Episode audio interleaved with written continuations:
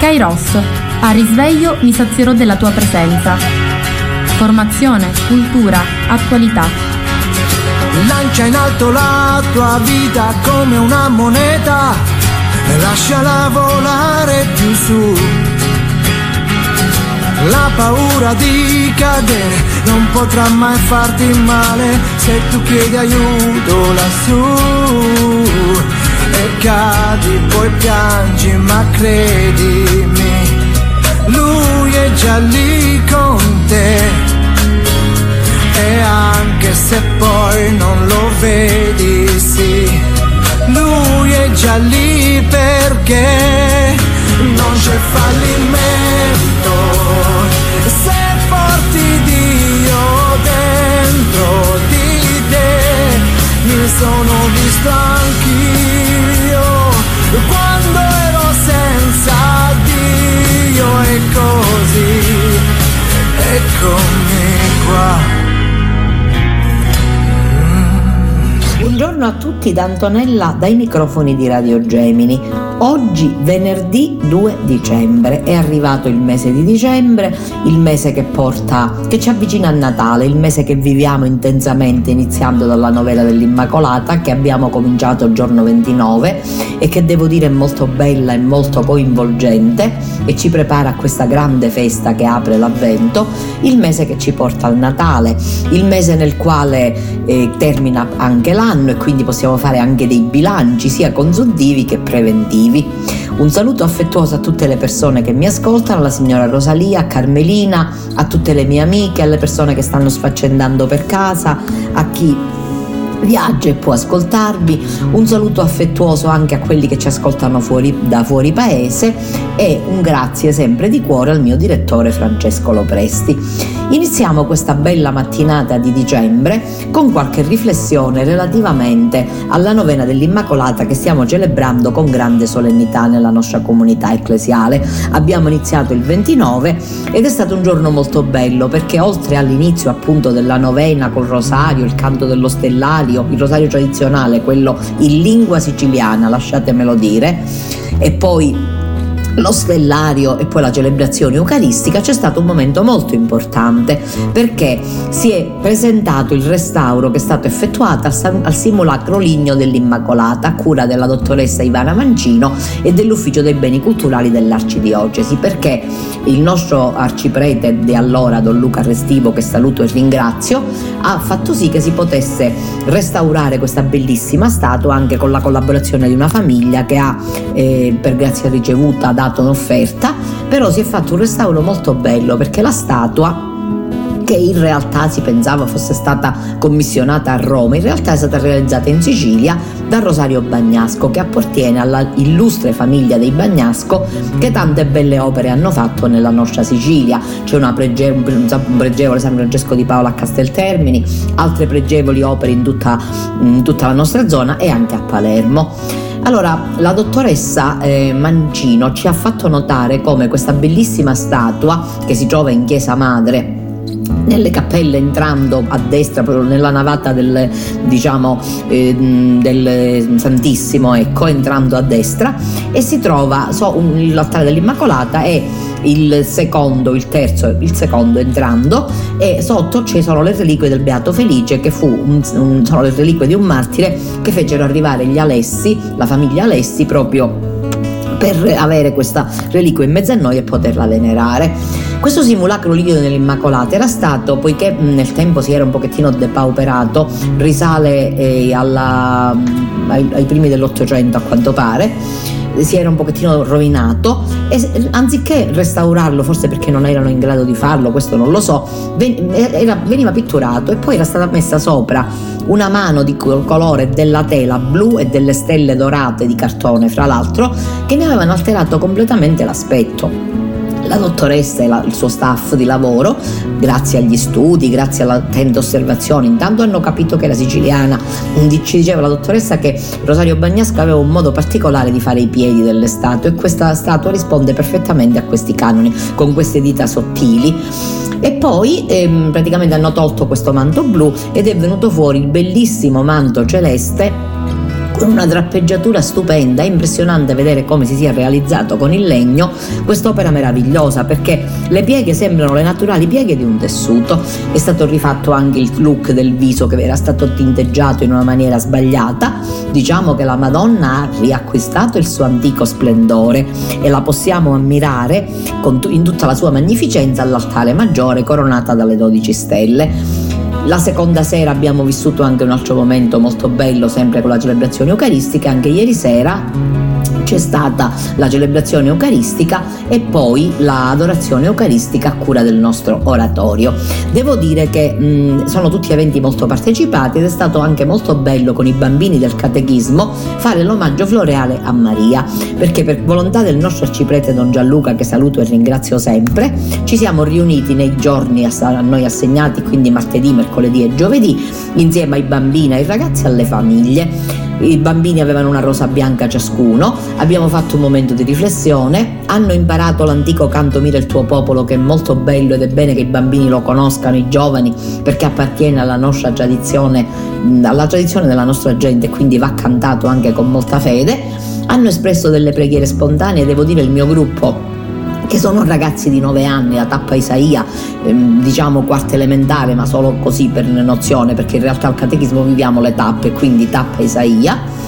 I ragazzi sono stati molto sensibili, hanno compreso bene quello che stavano facendo, hanno chiesto al Signore per intercessione di Maria eh, le grazie, hanno pregato per i loro genitori, per i nonni, per gli anziani, per i carcerati, hanno pregato molti per la pace e poi hanno fatto questo eh, omaggio floreale depositando la rosa in un vaso posto davanti all'altar maggiore e hanno recitato l'Ave Maria. Diciamo che è stato un momento molto bello, molto coinvolgente, anche molto emozionante. E penso che abbia avuto lo stesso significato anche per le famiglie perché i bambini dovevano essere accompagnati dai genitori e questo è molto importante perché come sappiamo i primi catechisti dei figli sono i genitori, la fede si trasmette in famiglia e dovremmo riprendere, perdonatemi se ve lo dico, le belle abitudini della preghiera del mattino, della preghiera a tavola, a pranzo e a cena e perché no anche qualche preghiera serale, la benedizione ai figli che sono dono di Dio, non sono nostri, dobbiamo solo educarli, gestirli e farli affacciare alla vita con forze che noi avremo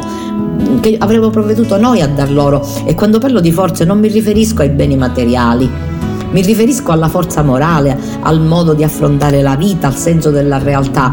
Guardate che corriamo grossi rischi perché nella nostra epoca, con i social, con i telefonini, con tutte queste nuove tecnologie che sono cosa ottima se usate bene, rischiamo di far sì che i ragazzi si isolino e imparino a vivere in maniera staccata dalla realtà in un mondo virtuale che non è poi il mondo vero con il quale si troveranno a fare i conti. Allora è molto importante il ruolo dei genitori, degli educatori, degli insegnanti, dei catechisti e permettetemi di dire anche dei nonni, perché in questo tempo molti nonni siamo da supporto alle famiglie ed è una cosa bellissima che poiché molti di noi sono in pensione o sono più liberi, riescono ad aiutare i figli con i nipotini. Allora benissimo, questa è un'ottima occasione per insegnare loro tutto ciò che abbiamo imparato noi dalla vita senza sentirci maestri, ma semplicemente cercando di guidarli verso quella che è la realtà del mondo nel quale viviamo, che può essere anche una realtà non bella, come lo è in realtà in questo tempo. Siamo reduci dai due anni di pandemia che ci hanno segnato tantissimo, siamo, da, siamo ancora immersi in questa terribile guerra in Ucraina, ma ci sono tante guerre nel mondo, noi parliamo di questa perché è quella che abbiamo più vicina ed è quella che ci sta facendo comprendere meglio quanto brutta possa essere la guerra. Allora, come possiamo uscire da tutto questo? Possiamo uscire da tutto questo con il fatto di essere preparati, cioè insegnando ai nostri giovani a vivere nella realtà, ad affrontare le difficoltà, a non scoraggiarsi, sapendo che abbiamo un padre che è Dio, che abbiamo una madre che è la Madonna, che abbiamo un fratello che è Gesù Cristo e che la Chiesa e la fede possono aiutarci tanto ad affrontare bene il mondo. Non è vero che nel mondo eh, non possiamo affrontare la vita del mondo, se siamo corazzati bene ce la faremo. E vi dico pure che niente di quello che stiamo vivendo è nuovo, perché il passato ha conosciuto guerre, tribolazioni, malattie, povertà, carestie e l'uomo è riuscito sempre grazie alla grande forza interiore che gli viene proprio dall'essere uomo in tutto e per tutto, nel bene e nel male. Siamo riusciti sempre ad uscire da queste cose brutte.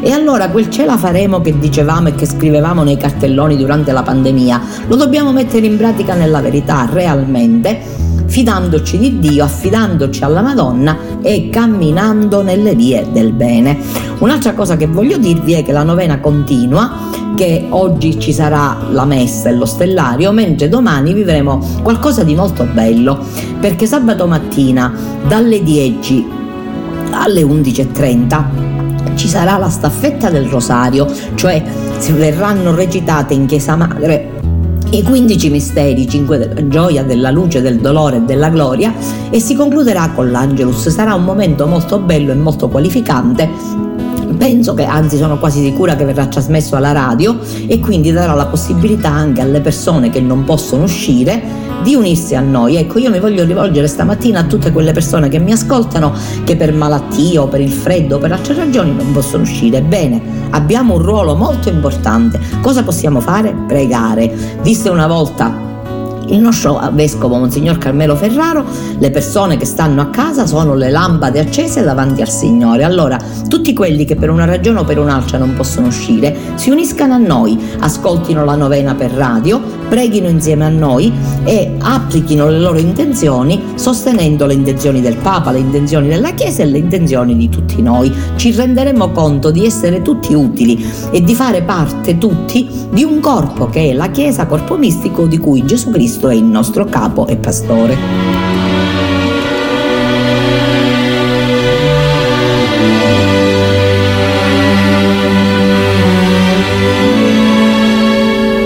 Mi dispiace di svegliarti. Forse un uomo non sarò ma ad un tratto so che devo lasciarti. Fra un minuto me ne andrò. E non dici una parola. Sei più piccola che mai. In silenzio lenzuola, so che non perdonerai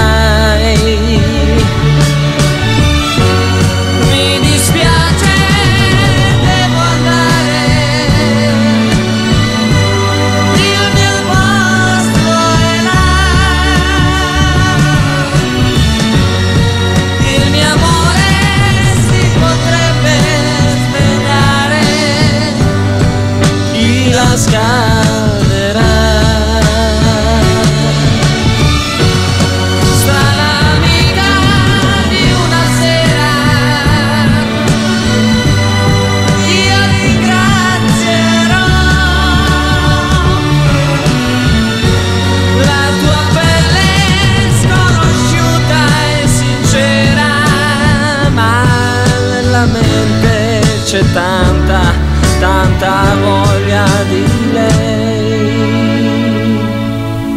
Si muove è la sua mano. Dolcemente cerca me. E nel sonno sta abbracciando pian piano il suo uomo che non c'è.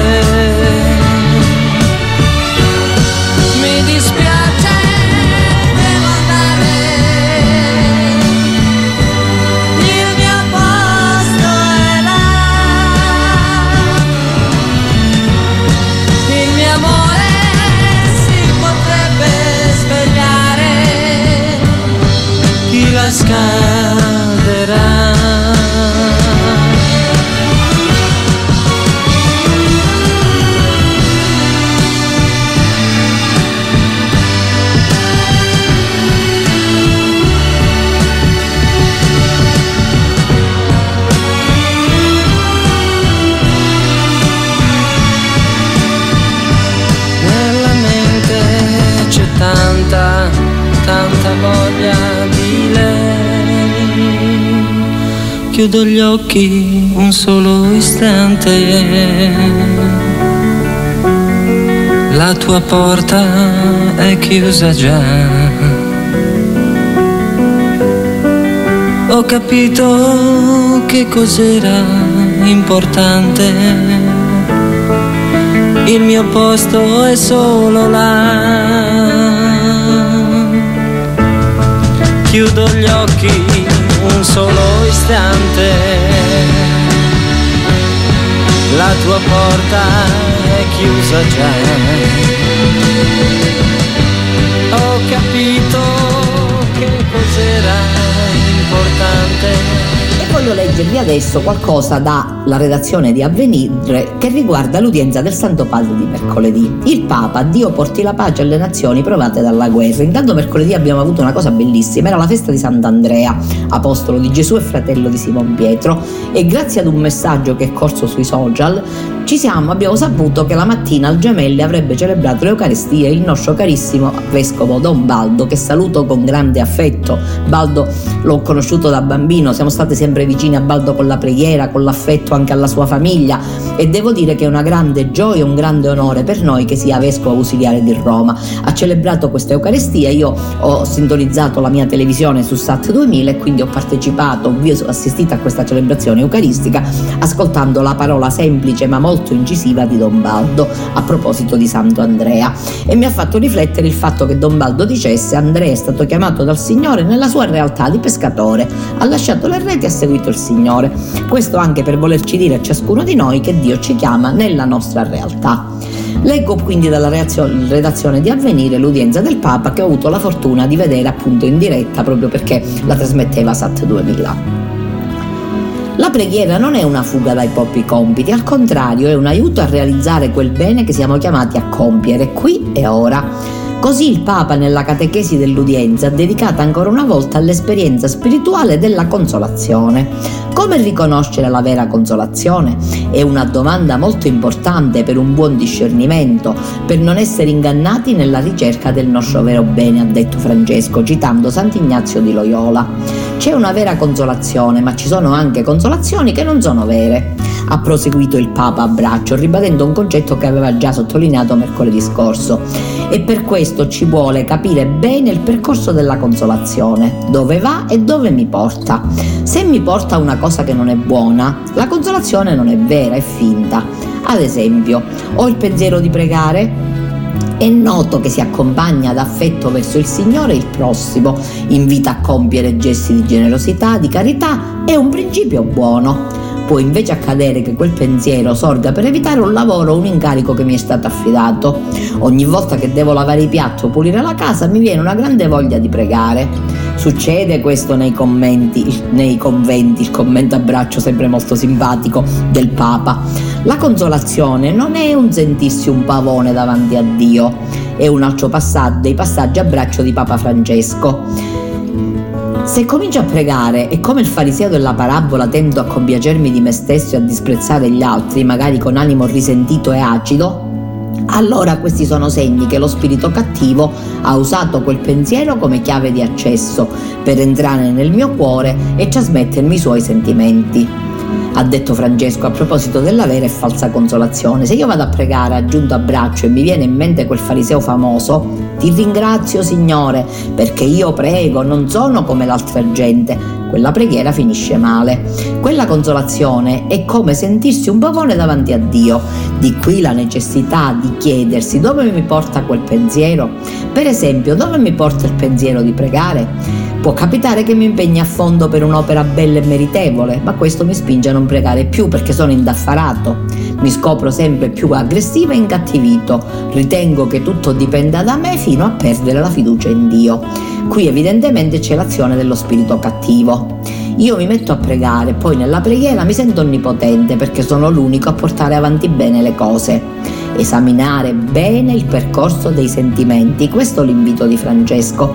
Lo stile del nemico, e quando parliamo del nemico parliamo del diavolo perché il diavolo esiste, è di presentarsi in maniera subdola, mascherata. Parte da ciò che ci sta maggiormente a cuore e poi ci attrae a sé, a poco a poco. Il male entra di nascosto senza che la persona se ne accorga. e con il tempo la suavità diventa durezza, quel pensiero si rivela per come è veramente. Da qui l'importanza di questo paziente ma indispensabile esame dell'origine e della verità dei propri pensieri. È un invito ad apprendere dalle esperienze, da quello che ci capita, per non continuare a ripetere i medesimi errori. Quanto più conosciamo noi stessi, tanto più avvertiamo da dove entra il cattivo spirito, le sue password, le parole d'ingresso del nostro cuore, che sono i punti su cui siamo più sensibili, così da farvi attenzione per il futuro. Questa è la tesi del Papa. Ognuno di noi ha i suoi punti più sensibili e più deboli nella propria personalità e da lì entra il cattivo spirito e ci porta nella strada non giusta o ci toglie dalla strada giusta. Gli esempi potrebbero essere moltiplicati a piacere, riflettendo sulle nostre giornate, ha fatto notare il Papa. Per questo è così importante l'esame di coscienza quotidiano. Prima di finire la giornata, fermarsi un po'. Cosa è successo? Non nei giornali o alla televisione, ma nel mio cuore e la fatica preziosa di rileggere il vissuto sotto un particolare punto di vista. Accorgersi di ciò che capi, che ciò che capita è importante, è segno che la grazia di Dio sta lavorando in noi, aiutandoci a crescere in libertà e consapevolezza. Noi non stiamo soli, è lo Spirito Santo che è con noi. La consolazione autentica, ha detto il Papa, è una sorta di conferma del fatto che stiamo compiendo ciò che Dio vuole da noi che camminiamo sulle sue strade, cioè nelle strade della vita, della gioia, della pace. Il discernimento, infatti, non verte semplicemente sul bene o sul massimo bene possibile, ma su ciò che è bene per me qui e ora. Su questo sono chiamato a crescere, mettendo dei limiti ad altre proposte attraenti ma irreali, per non essere ingannato nella ricerca del vero bene. Per Francesco. Occorre andare avanti nel capire cosa succede nel mio cuore. E per questo ha concluso ancora a braccio ci vuole l'esame di coscienza per vedere cosa è successo, cercare la radice di questi sbagli, imparare a leggere nel libro del nostro cuore cosa è successo durante la giornata. Fatelo, sono due minuti, ma vi farà bene, ve lo assicuro. Al termine dell'udienza, nei saluti ai fedeli in lingua francese, il Papa ha ricordato che siamo entrati nel tempo di avvento pieni di speranza e imploriamo con fervore il Principe della Pace perché porti la consolazione ai nostri cuori feriti, come pure alle nazioni provate da guerre e da crisi di ogni genere, per una vita dignitosa e vera.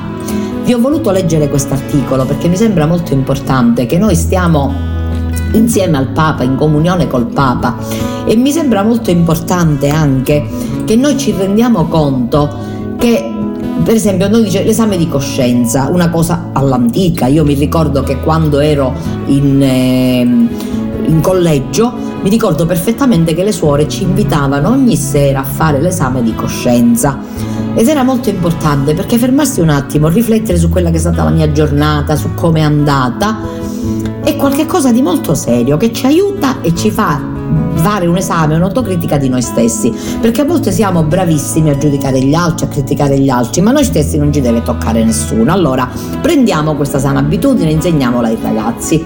E vi leggo sempre da avvenire un bell'articolo a forma di Vittoria Terenzi, riunione online di 190 case, monache di clausura ma collegate in rete. Essere piegge vive nell'edificazione della Chiesa, camminare insieme, mettersi in ascolto dello Spirito Santo per essere profezia della sinodalità. Questo l'itinerario che la vita contemplativa è chiamata a seguire oggi, un percorso che si alimenta attraverso una formazione umana e carismatica che si nutre in primo luogo della testimonianza personale, della crescita in una vita veramente evangelica, un cammino in cui il servizio dell'autorità consiste nel far crescere l'altro e la sinodalità è uno stile comunitario di vita. Questo ha sottolineato Monsignor José Rodríguez Carballo, arcivescovo segretario del Dicastero per la vita consacrata, nel corso di un incontro online organizzato in occasione della giornata Pro Orantibus cui hanno partecipato 190 ministeri. Monasteri, scusatemi. L'accento è posto sulla sinodalità, sull'impegno ad ascoltarsi reciprocamente, a lasciarsi interrogare dalla parola dell'altro e dell'altra, condividendone gioie e preoccupazioni. La vita contemplativa sono le suore di clausura, infatti, è chiamata a un ascolto profondo della realtà per essere risposta all'oggi della Chiesa e del mondo. Nella semplicità della vita, la, contempla- la presenza contemplativa raffigura visibilmente la meta verso cui cammina tutta la Chiesa. Essa avanza sulle strade dell'umanità e del tempo con lo sguardo fisso al Signore. Questo ha detto Suor Giuseppina Fragasso, vicepresidente del segretariato assistenza monache nel corso del suo intervento. Le comunità contemplative sono poste come città sul monte, come lucerne che illuminano. Stanno sul monte, un luogo abitato da chi non passa oltre, da chi è capace di un amore che sa prendersi cura dell'umanità ferita. Tutte le forme di vita consacrata bevono alla fonte della contemplazione. Tra queste forme la vita totalmente dedicata alla contemplazione è una storia di amore, di un amore appassionato per il Signore e per l'umanità. È un dono inestimabile e insindacabile per la Chiesa, ha detto citando la Costituzione Apostolica Vultum Dei Querere proprio i due recenti documenti della Chiesa per la vita contemplativa, Cor Orans e Vultum Dei Querere, sono stati al centro degli interventi delle presidenti federali.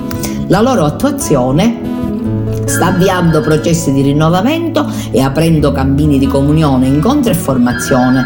Lo Spirito Santo che agisce nella storia invita a vivere il cambiamento non come un fallimento, ma come un'occasione per mantenere vivo il dono che abbiamo ricevuto. I documenti hanno offerto la possibilità di leggere la realtà con uno sguardo di fede che sta aiutando i monasteri a vivere le situazioni di precarietà dando testimonianza di una vera vita contemplativa. Ai tempi nuovi non si può rispondere con strumenti vecchi, ha osservato Madre Chiara Francesca Lacchini del monastero San Romualdo delle Clarisse Cappuccine. Anche Madre Margherita Lanfranchi, priora del Ministero delle Carmelitale Scarse di Venezia, ha sottolineato l'importanza della formazione attraverso la quale si possono fare scelte comunitarie più responsabili. Ha poi espresso gratitudine per i due documenti che stanno fornendo alle contemplative i mezzi per vivere questo periodo di passaggio camminando insieme.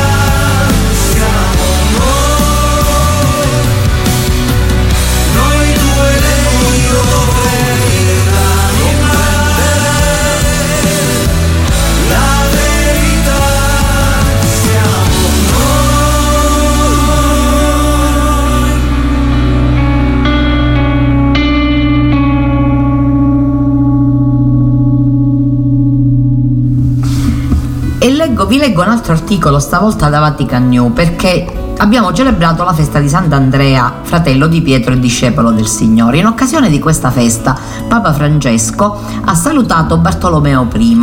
Nei saluti dopo la catechesi, Francesco, in occasione della festività di Sant'Andrea, ha ricordato il patrono della chiesa di Costantinopoli, ricordo che Sant'Andrea appunto è patrono delle chiese orientali e fratello di Pietro. Rivolgendosi al patriarca ecumenico, prega per l'unità della chiesa e un mondo senza guerre. Nel messaggio il Papa chiede il pieno ripristino della comunione, l'unità di tutti non è solo volontà di Dio, ma anche una priorità urgente nel mondo attuale. Scrive Michele Raviart proprio su Vatican New. Nel giorno in cui la Chiesa ricorda Andrea, fratello di Simon Pietro, Papa Francesco ha espresso nei saluti un affetto particolare per il patriarca di Costantinopoli, al caro fratello il patriarca Bartolomeo I all'intera chiesa di Costantinopoli, dove si è recata come di consueto una delegazione della Santa Sede. L'intercessione dei santi fratelli apostoli Pietro e Andrea e l'auspicio del pontefice conceda presto alla Chiesa di godere pienamente della sua unità e la pace al mondo intero, specialmente in questo momento alla cara e martoriata Ucraina, sempre nel nostro cuore e nelle nostre preghiere. Che Sant'Andrea ci insegna a cercare il Messia in ogni momento della nostra vita e ad annunciarlo con gioia a tutti coloro che ci circondano, ha poi affermato Francesco ai pellegrini in lingua spagnola. Il pieno ripristino della comunione tra tutti coloro che credono in Gesù Cristo è un impegno irrevocabile per ogni cristiano, poiché l'unità di tutti non è solo volontà di Dio, ma anche una priorità urgente nel mondo attuale, ha scritto poi Francesco in un messaggio rivolto allo stesso Bartolomeo I, in cui si sottolinea come l'incontro della Chiesa di Roma con la Chiesa di Costantinopoli in occasione delle loro rispettive feste patronali sia un'espressione della profondità dei vincoli che ci uniscono e un segno visibile della speranza a noi cara di una comunione sempre più profonda. Inviando i suoi saluti anche al Santo Sinodo, nonché al clero ai fedeli laici che partecipano alla Divina Liturgia nella Chiesa Patriarcale di San Giorgio, è lieto di essere rappresentato dalla delegazione della Santa Sede al Fanar, il Papa ribadisce che sebbene grande attenzione sia stata giustamente posta sulle ragioni storiche e teologiche che sono alle origini delle divisioni tra le due chiese, questo esame comune deve proseguire e svilupparsi in uno spirito che non sia polemico né apologetico politico, bensì caratterizzato da dialogo autentico e apertura reciproca. In particolare si è chiamati a lavorare per il ripristino dell'unità tra cristiani, non solo attraverso accordi firmati, ma anche attraverso la fedeltà alla volontà del Padre e il discernimento dei suggerimenti dello Spirito. Chiesa Cattolica e Patriarcato Ecumenico stanno già lavorando insieme in molti ambiti per il bene comune della famiglia umana, come la salvaguardia del creato, la difesa della dignità di ogni persona, combattendo le forme moderne di schiavitù e promuovendo la pace. Ma uno degli ambiti più fecondi di questa cooperazione è il dialogo interreligioso. In particolare il pontefice ha ricordato con gratitudine il recente incontro con Bartolomeo nel regno del Bahrain e ha ribadito come dialogo e incontro siano l'unico cammino percorribile per superare i conflitti e tutte le forme di violenza. A tale riguardo la preghiera di Francesco è per le vittime dell'attentato che ha colpito Istanbul di due settimane fa, in cui sono morte sei persone e ferite 81. Affido alla misericordia dell'Onnipotente, scrive il Papa, coloro che hanno perso la vita sono stati feriti nel recente attacco nella sua città e prego perché egli converta i cuori di quanti promuovono, sostengono queste azioni malvagie. A guidare la delegazione vaticana al Patriarcato Ecumenico nel quadro del tradizionale scambio per le rispettive feste dei santi patroni il 29 giugno a Roma, che è il cardinale, mentre è il 30 a Istanbul per Sant'Andrea, è il cardinale Leonardo Sandri, prefetto emerito del Dicastero per le Chiese Orientali. Il porporato è stato accompagnato da Monsignor Andrea Palmieri, sottosegretario del Dicastero per la promozione dell'unità dei cristiani.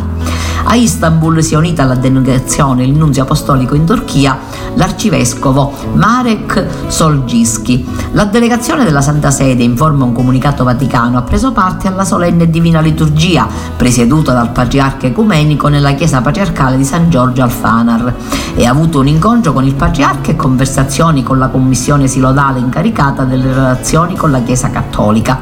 Il cardinale Sandri ha consegnato al patriarca Bartolomeo il messaggio autografo del Papa. di cui ha dato pubblica lettura a conclusione della liturgia divina.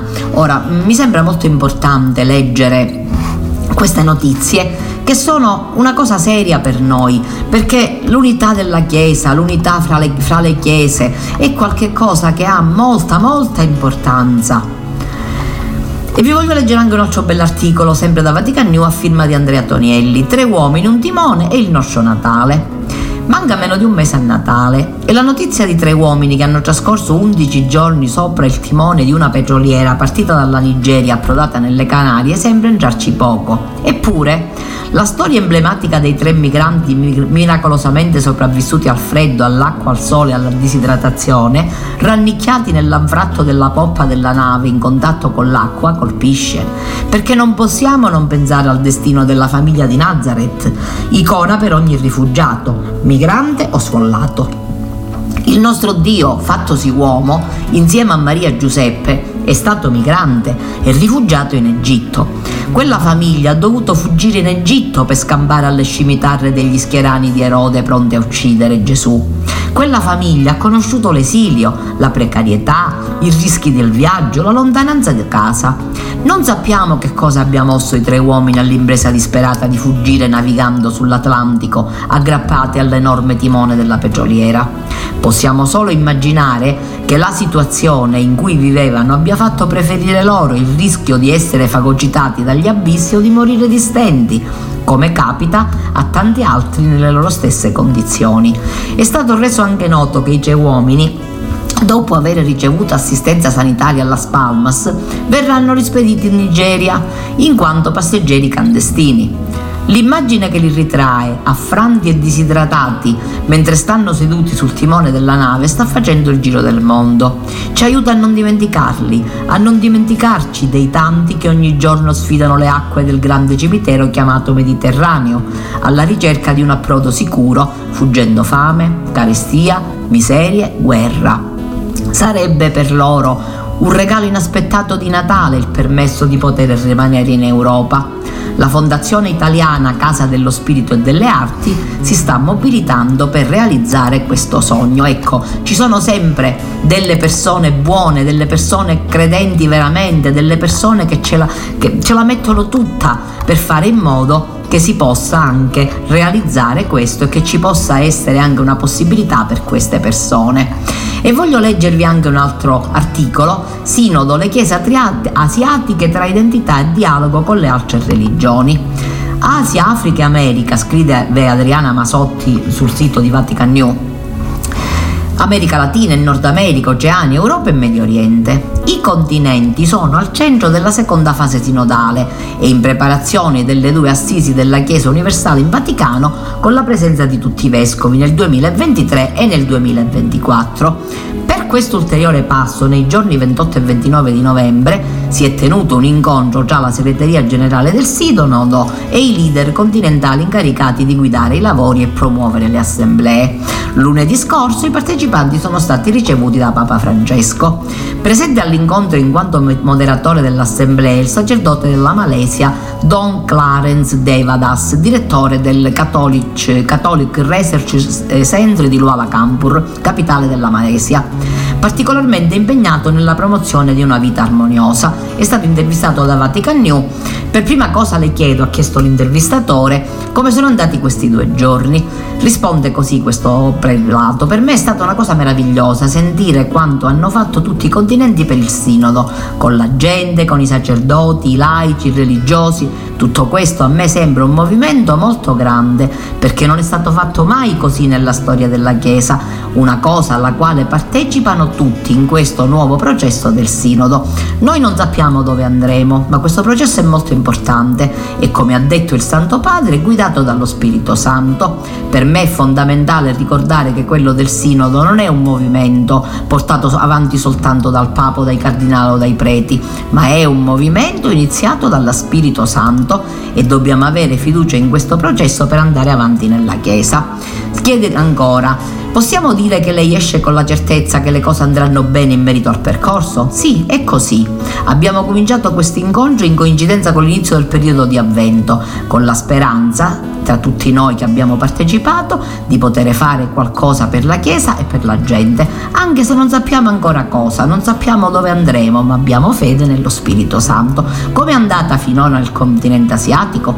Ho portato la nostra esperienza che è unica. Noi in Asia abbiamo fatto questa conferenza a Bangkok con la partecipazione di tutte le chiese asiatiche con 226 partecipanti di 29 paesi. Abbiamo vissuto questo momento come un cammino e abbiamo portato qui in Vaticano anche l'entusiasmo e la speranza della gente. Era la prima volta che facevamo un incontro così importante. Quali sono i temi principali che emergono dalla Chiesa dell'Asia? In Asia abbiamo grande, abbiamo grande varietà di religioni e culture molto diverse. L'altro elemento è che i cristiani sono pochi e sono una minoranza. Dobbiamo capire come coesistere. È molto importante il dialogo tra le religioni, l'aiuto ai poveri, tra cui anche ai migranti, e stare attenti all'estremismo religioso. Da questo incontro avete ricevuto qualche indicazione? Certamente abbiamo già fatto un percorso in tutto il mondo, nelle parrocchie, nelle diocesi e nei paesi. Adesso dobbiamo andare a livello di continente e di questa abbiamo parlato con la segreteria. Ci portiamo a casa anche il metodo su come possiamo procedere. Come ha detto Papa Francesco, dobbiamo avere fiducia nello Spirito Santo, che è colui che sta guidando questo processo che è molto importante. Chiaro è il mattino che nasce dall'est, questa foresta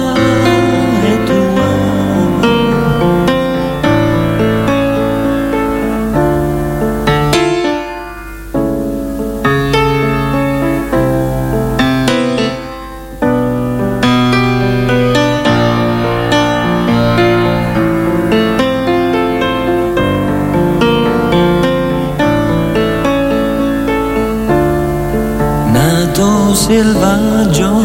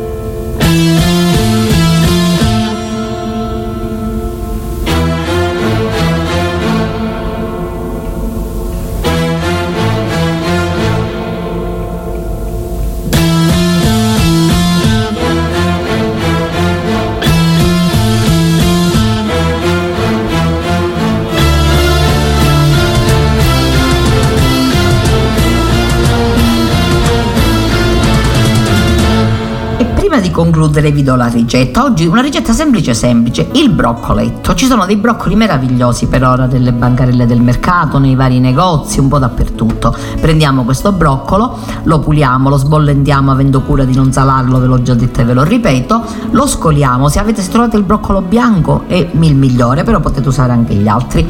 Lo tagliamo a fettine, prendiamo una padella capace, abbastanza capiente, mettiamo un po' di olio, uno spicchio d'aglio. Recentemente ho realizzato un olio aromatizzato che preparo mettendo a macerare nell'olio in una bella caraffa di olio tre peperoncini. Li tenete per tempo, avete un olio aromatizzato buonissimo. Io uso questo, lo faccio soffriggere lentamente, unisco il broccolo, lo, gli faccio dare una soffritta e poi completo con una bella mangiata di olive nere. Vi assicuro che avrete un contorno spettacolare, ma anche una cena, un piatto unico. Vi assicuro che è veramente buono. E detto questo, voglio leggervi il Vangelo del commento al Vangelo di Hermes Ronchi della seconda domenica di Avvento. In quei giorni venne Giovanni Battista e predicava nel deserto della Giudea dicendo convertitevi perché il regno dei cieli è vicino. Egli infatti è colui del quale aveva parlato il profeta Isaia quando disse voce di uno che grida nel deserto preparate la via del Signore e raddrizzate i suoi sentieri. Nel deserto della Giudea e sulle rive attorno al lago di Galilea per Giovanni e per Gesù le parole generative sono le stesse. Convertitevi, perché il regno dei cieli è vicino. Tre annunci in uno. Esiste un regno, cieli nuovi e terra nuova, un mondo nuovo che preme per venire alla luce. Un regno incamminato. I due profeti non dicono cos'è il regno, ma dov'è.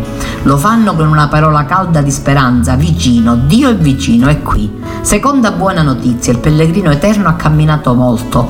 Il suo, suo esodo approda qui alla radice radice del vivere, non ai margini della vita, si fa intimo come un pane nella bocca, una parola detta sul cuore portata dal respiro, infatti vi battezzerà nello Spirito Santo, vi immergerà dentro il soffio e il mare di Dio, sarete avvolti, intrisi, impregnati della vita stessa di Dio, in ogni vostra fibra. Convertitevi, ossia mettetela in cammino la vostra vita, non per un'imposizione, dal di fuori, ma per una seduzione. La vita non cambia per decreto legge, ma per una bellezza almeno intravista. Sulla strada che io percorro il cielo è più vicino e più azzurro, la terra più dolce di frutti, ci sono più sorrisi e occhi con luce. Convertitevi, giratevi verso la luce, perché la luce è già qui. Infatti viene uno che è più grande di me. I due profeti usano lo stesso verbo e sempre al presente. Dio viene non verrà un giorno oppure sta per venire, sarà qui tra poco e ci sarebbe bastato.